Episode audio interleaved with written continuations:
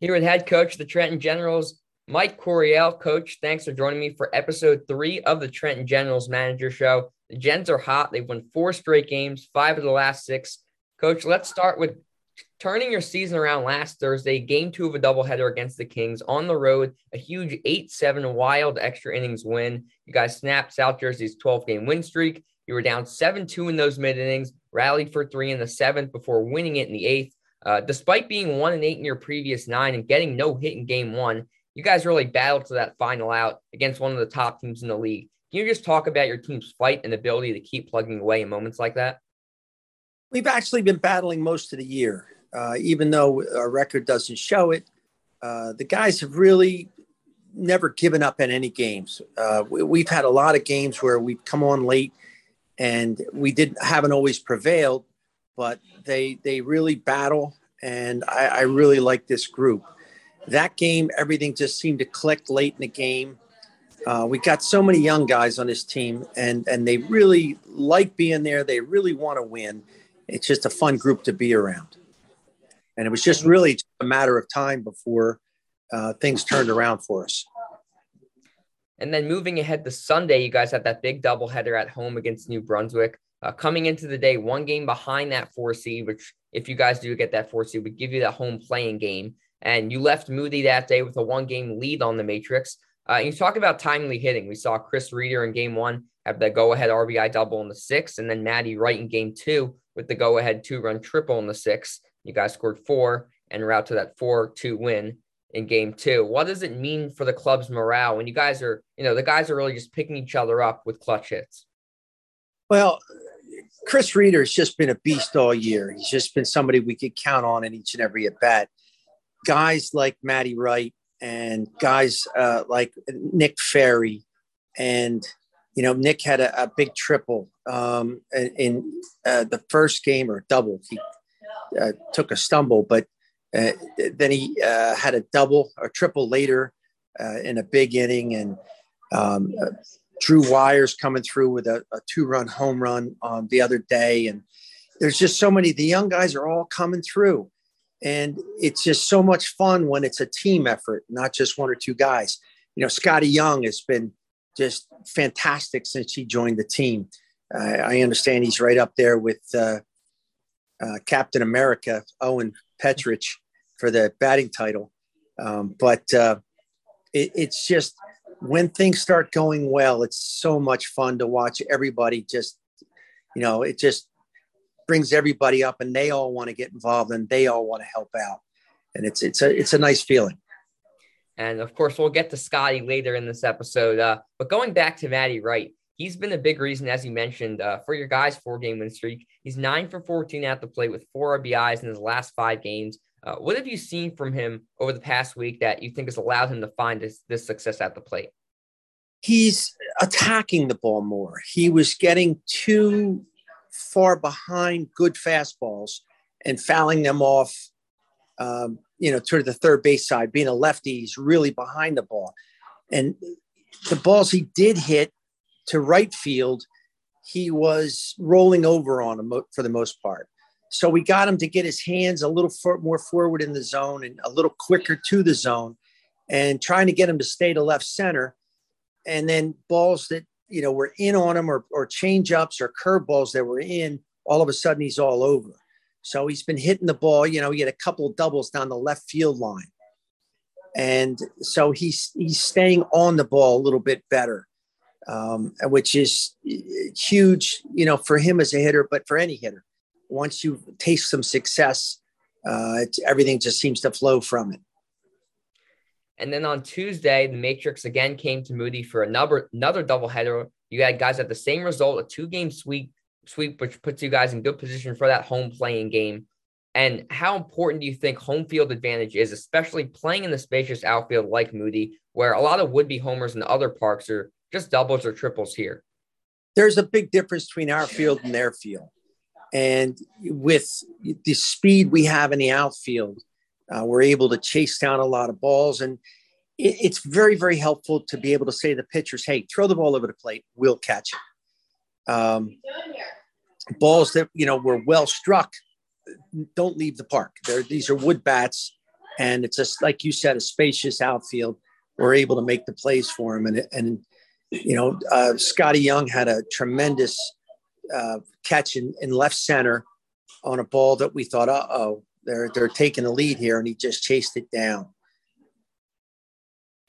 And then once again, in, in that doubleheader, timely hitting wonder for you guys. You got a four run six inning, obviously on Sunday, and then a six run six inning on Tuesday, highlighted by pinch hitter Drew Wyre's two run shot. Uh, how difficult can that be to come off the bench for nearly, you know, being on the bench for nearly the entire game and then hear your name called and come off the bench and deliver in the fashion that Drew did? It's it is difficult to do that. In fact, I adjusted a little bit of, of my managerial style, if you will, because I was splitting games with guys. Uh, you know, they would both, if there was two outfielders or two infielders, I would split both games with them. And a couple of guys said, "Hey, we'd rather play a full game because it's difficult to come off the bench and suddenly just get thrown into to an at bat." Uh, Drew was late to that game. Uh, he, he had told me he was going to be late, and I was thinking through that game, boy, that's not a bad thing to have to be able to have Drew pinch hit in a key situation. And uh, he really came through. Um, he's such a good looking ball player. You know, he's going to be so good. And for him to be able to come up in that situation and, and come through was tremendous. And then we saw in game two, seven of your nine starters delivered a hit, and the offense put up nine runs on 10 hits seven or more runs you guys have scored in your past three or four games. Uh, we know the pitching has been strong most of the summer, but what's this team ceiling if the hitting can really get going like it has the past week or so? We're a very good team. I've been saying that for a long time now. Um, hitting is so very contagious. It's cliche, but it's so very true.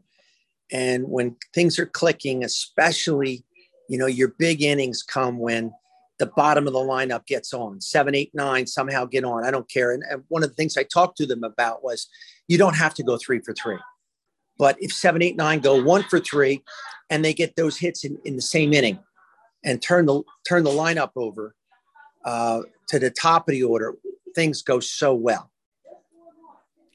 And then moving over to the pitching side, we saw Tony St. John get that start in Tuesday's game too. He's been excellent all season long for you guys. Got roughed up a little bit in that fifth inning, but still got the win. Uh, one thing that stands out to me about the right-hander is his ability to limit the free passes. He only has three walks on the season, and two of them came on Tuesday. Uh, what have you liked that you've seen from the righty this summer? Tony is a battler. Tony doesn't do, recognizes that he doesn't have an overpowering fastball. Um, he recognizes that that he's not going to blow guys away, so he pitches. He's a complete pitcher. He's got three pitches he can throw for strikes, and he can throw them in any count. Um, as a as a former shortstop, I love seeing guys like that on the mound because Tony gets the ball and he throws a pitch, and he gets it back and he throws another pitch, and guys are going to put the ball in play against him, and he is one that, it, you know. Guys hit the ball against him, but they don't hit it hard because he changes speed so well. And the, the one time he did get in trouble, he, he did walk a guy and he knew that's just not his style. He's got a, and I, I preach to these guys, let your fielders help you out. You, you know, if you continue to nibble, bad things are going to happen. But if you, if you throw strikes and, and challenge these hitters, we've got guys that can field the ball, can chase the ball down, even if they hit it a long way. And talk about someone that can hit the ball a long way. Skottie Young, of course, we'd be remiss to end this podcast without talking about Scotty. He's been incredible all summer long, you know, whether it's in the outfield or at the plate. Uh, for example, Tuesday, he had two triples, five RBIs, two stolen bases, an infield single, forces a balk that ended up scoring a run, and makes an outstanding catch in left center that you alluded to uh, that saved a run or two. Uh, can you just talk about Scotty's ability to impact all facets of the game? He really is something special and I knew that from the first time I, I saw him. And um, he's just someone that you see him come up to the plate, and, and even the defense says, "Uh oh, now what?" And the the biggest thing that Scotty brings is is yes, it's the speed, yes, it's the the hitting, but Scotty's love for the game is infectious too, and it it just pervades the rest of the team uh, with that that excitement and that exuberance. And you know, with with you have young guys, they're they're really looking for a reason to to believe. And Scotty is is not much older than any of these other guys, but he's just leading by example. And and now we got other guys running the bases and and and and swinging the bat and chasing balls down and making plays in the field. So his his style goes beyond what he does just on the field because it's off the field too. And like I said, it's, it's just a great group of kids to be around. And, you know, when things are going well, boy, it, it just, it, you just don't want it to end. We've been playing game after game after game, but I can't wait to play the next one. And is there any type of player that you've seen in your days that you might compare him with? I've never played with someone who has had that ability, that that that both that power and that speed, and that defensive ability. Um, he's really unique, and uh, I I really truly believe that we're going to be hearing his name called in the in the major league draft in the, in the years to come. And one one thing that uh, that stuck out to me as we head into the final days of the regular season is uh, some of the recent fielding miscues this team has had. You guys have had seven errors over your past three games, and come playoff time, good teams are going to look to take advantage of that. Where do you guys start in order to try to clean up those fielding miscues? Uh, concentration, really. You know, you, you've got to be ready at all times, and and some of it was was just getting out of position and not not being in front of a ball that you should have been in front of, uh, not being in the spot where you should have been. And you know, we've had some pass balls, and like you said, you you go up against these these better teams, they're going to come back to haunt you. Uh, so it is something we definitely have to address because, quite honestly, we can address that. We're going to be very, very difficult team to beat in the uh, in the playoffs. And let's end on this. You guys have a two and a half game lead currently on the Matrix or fourth place, which is again give you that home play in game. Uh, you see the Metros and Pilots over the next four days. Uh, what's the team's mindset going into a crucial next couple of days? We just want to keep playing the ball we've been playing. Um, we're not overly concerned about the playoff spot right now. It would be nice to, to host, but we just want to win the next game we play, and we'll let the chips fall where they may here with Mike Coryell, Coach Mike Coryell, for episode three of the Trenton General Trenton Generals Manager Show. The Gens will be taking on the Metros tomorrow morning for a doubleheader at Breslin Field starting at 11 a.m. Coach, thanks for joining me. Appreciate you having me on the show.